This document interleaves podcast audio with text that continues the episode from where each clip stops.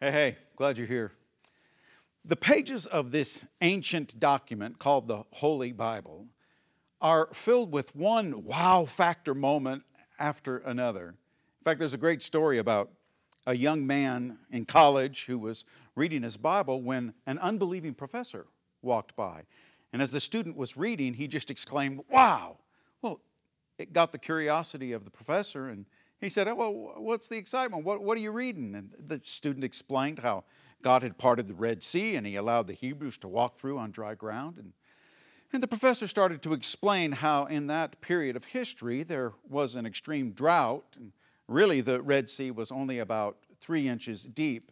It wasn't that big of a miracle.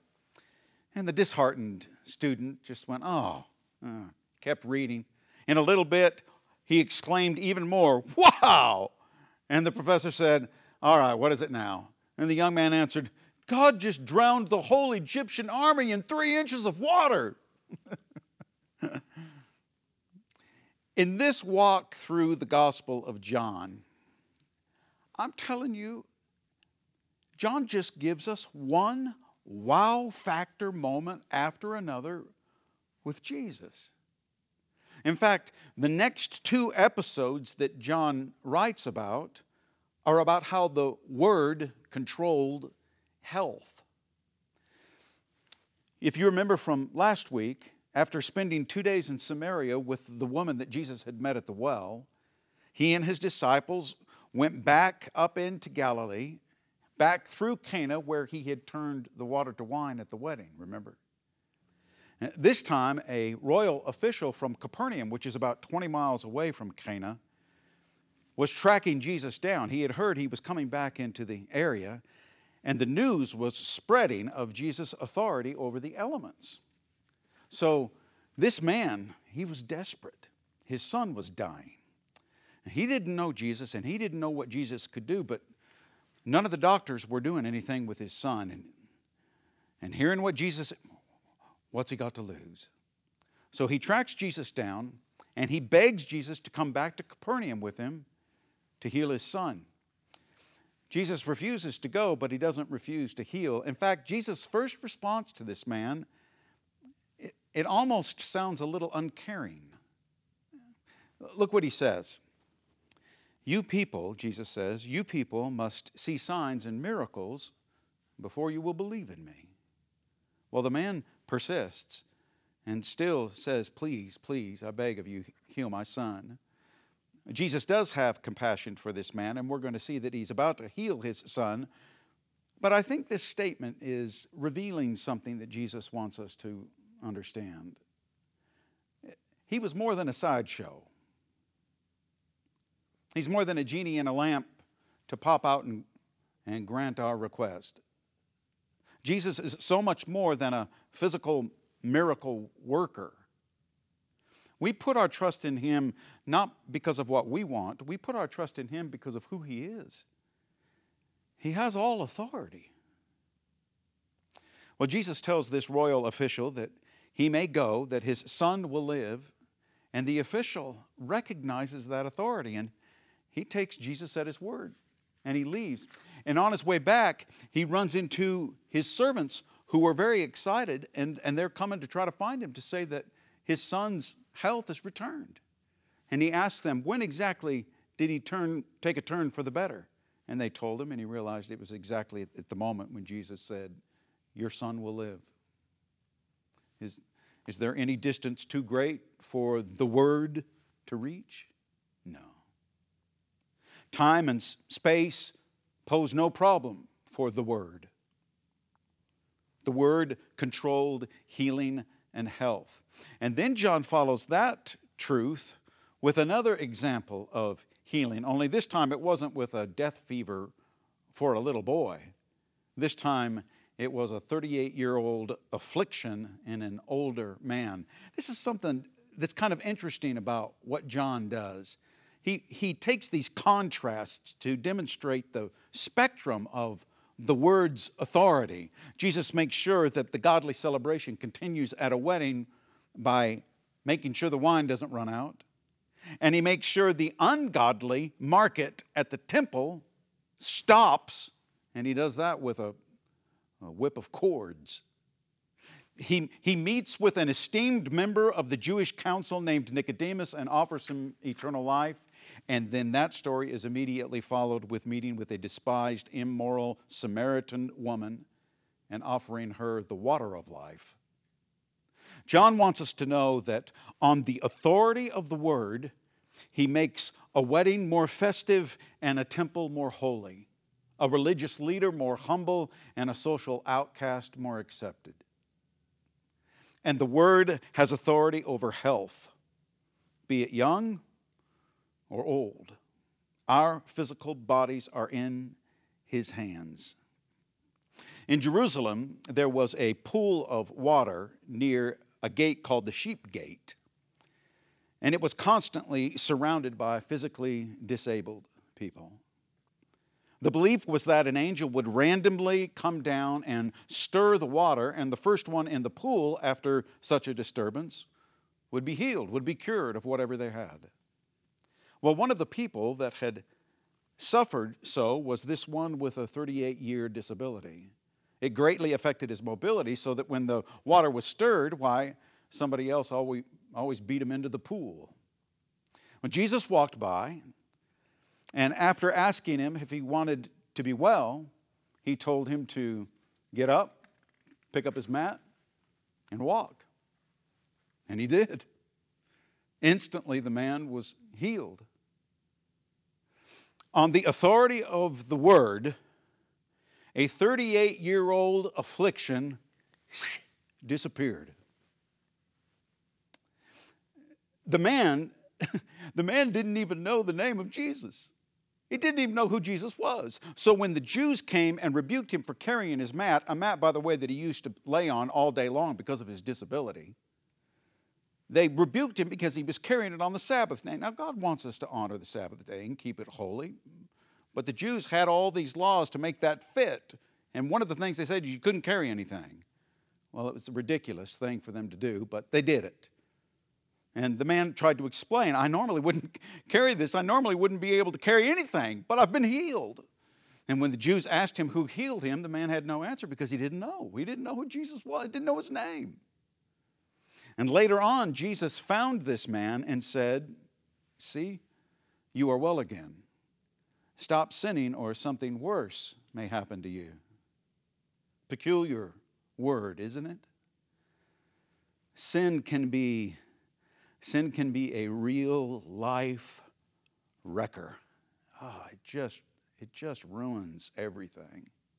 In fact, unrepentant sin can cause problems far greater than any physical disability. Oh, yeah, the inner turmoil that's going on, a lack of peace. Oh, that's worse than outward infirmities. Think about it. If you are perfectly healthy and yet you have no peace, and what about the reverse? You're all crippled up, but you have peace? Well, when this man found out it was Jesus who had healed him, well, he went and told the Jews who wanted to know. He told them that he was the one that healed him on the Sabbath. So these Jews found Jesus and they began persecuting him. This life giving miracle to a man who had been suffering for nearly four decades was completely lost to these Jews who were covered in jealousy for the way the crowds responded to Jesus and I think it was also because they just had absolutely no idea where he was getting this undeniable authority. So, how's Jesus going to react to their persecution? Will he, will he leave town, move on? Will he slip through the crowd, kind of like he did after he healed this man? Well, not this time. No. Jesus isn't going anywhere this time. What he will do is he will respond to this small minded jealousy mindset with the boldest claims of authority ever. Now, hear me out. If any person from any setting, in any time, in any part of our history would say the things that Jesus said in John chapter 5, he would be committed and locked up and the key would be thrown away. Now, if you've grown up in the church, you've heard what Jesus said, probably over and over, and it's easy to miss the shock, the wow factor of the moment. Some of you are going to hear these words for the first time, and I, I'm just here to tell you nobody has ever said things like this before, ever. This is John chapter 5, beginning with verse 17. In his defense, Jesus said to them, My Father is always at his work to this very day, and I too am working. For this reason, they tried all the more to kill him. Not only was he breaking the Sabbath, but he was even calling God his own Father, making himself equal with God. Is that what Jesus was doing? Was Jesus making himself equal with God? You better believe it. It's exactly what he was doing. The text goes on. Jesus says, I tell you, the Son can do nothing by himself. He can only do what he sees his Father doing, because whatever the Father does, the Son does also. For the Father loves the Son and shows him all he does. Yes, and he will show him even greater works than these, so that you will be amazed. For just as the Father raises the dead and gives them life, even so the Son gives life to whom he is pleased to give it. Moreover, the Father judges no one, but has entrusted all judgment to the Son, that all may honor the Son just as they honor the Father. Whoever does not honor the Son does not honor the Father who sent him.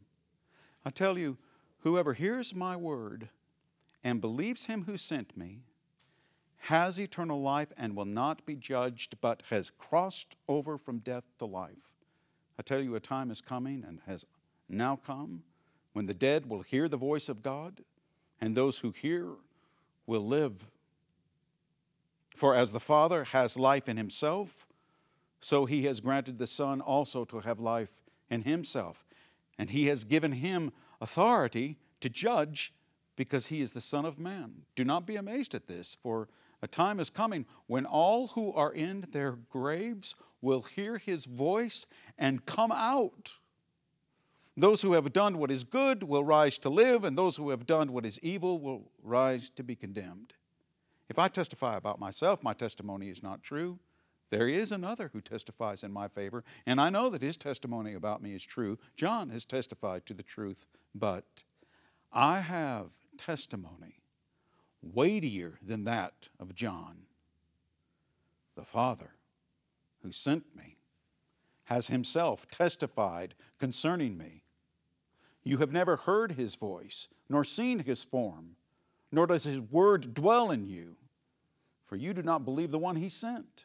You study the scriptures diligently because you think that in them you have eternal life. These are the very scriptures that testify about me. Yet you refuse to come to me to have life. I know that you do not have the love of God in your hearts. I have come in my Father's name, and you do not accept me. Your accuser is Moses, on whom your hopes are set. If you believed Moses, you would believe me, for he wrote about me. Who has ever talked like that? Who has ever made those kinds of claims? Did you catch this? Jesus claimed to be equal with the creator of the universe. Yeah. Jesus claimed to do only and exactly what God would do that Almighty God would run everything by Jesus and show him everything that he was doing. God wouldn't do anything without letting Jesus know. Jesus claimed to have the same power as God to raise people from the dead. In fact, Jesus went so far to say that one day, Every person who has ever died will rise up from the earth, wherever they are, wherever they've decomposed, wherever they're, they'll assemble back together in a body, and they will do it at the sound of my voice, Jesus says. Jesus claimed that God gave him all power over judgment, that he is to receive the same honor as the Most High God is to receive. Jesus claimed that in believing him, you would immediately be infused with eternal life.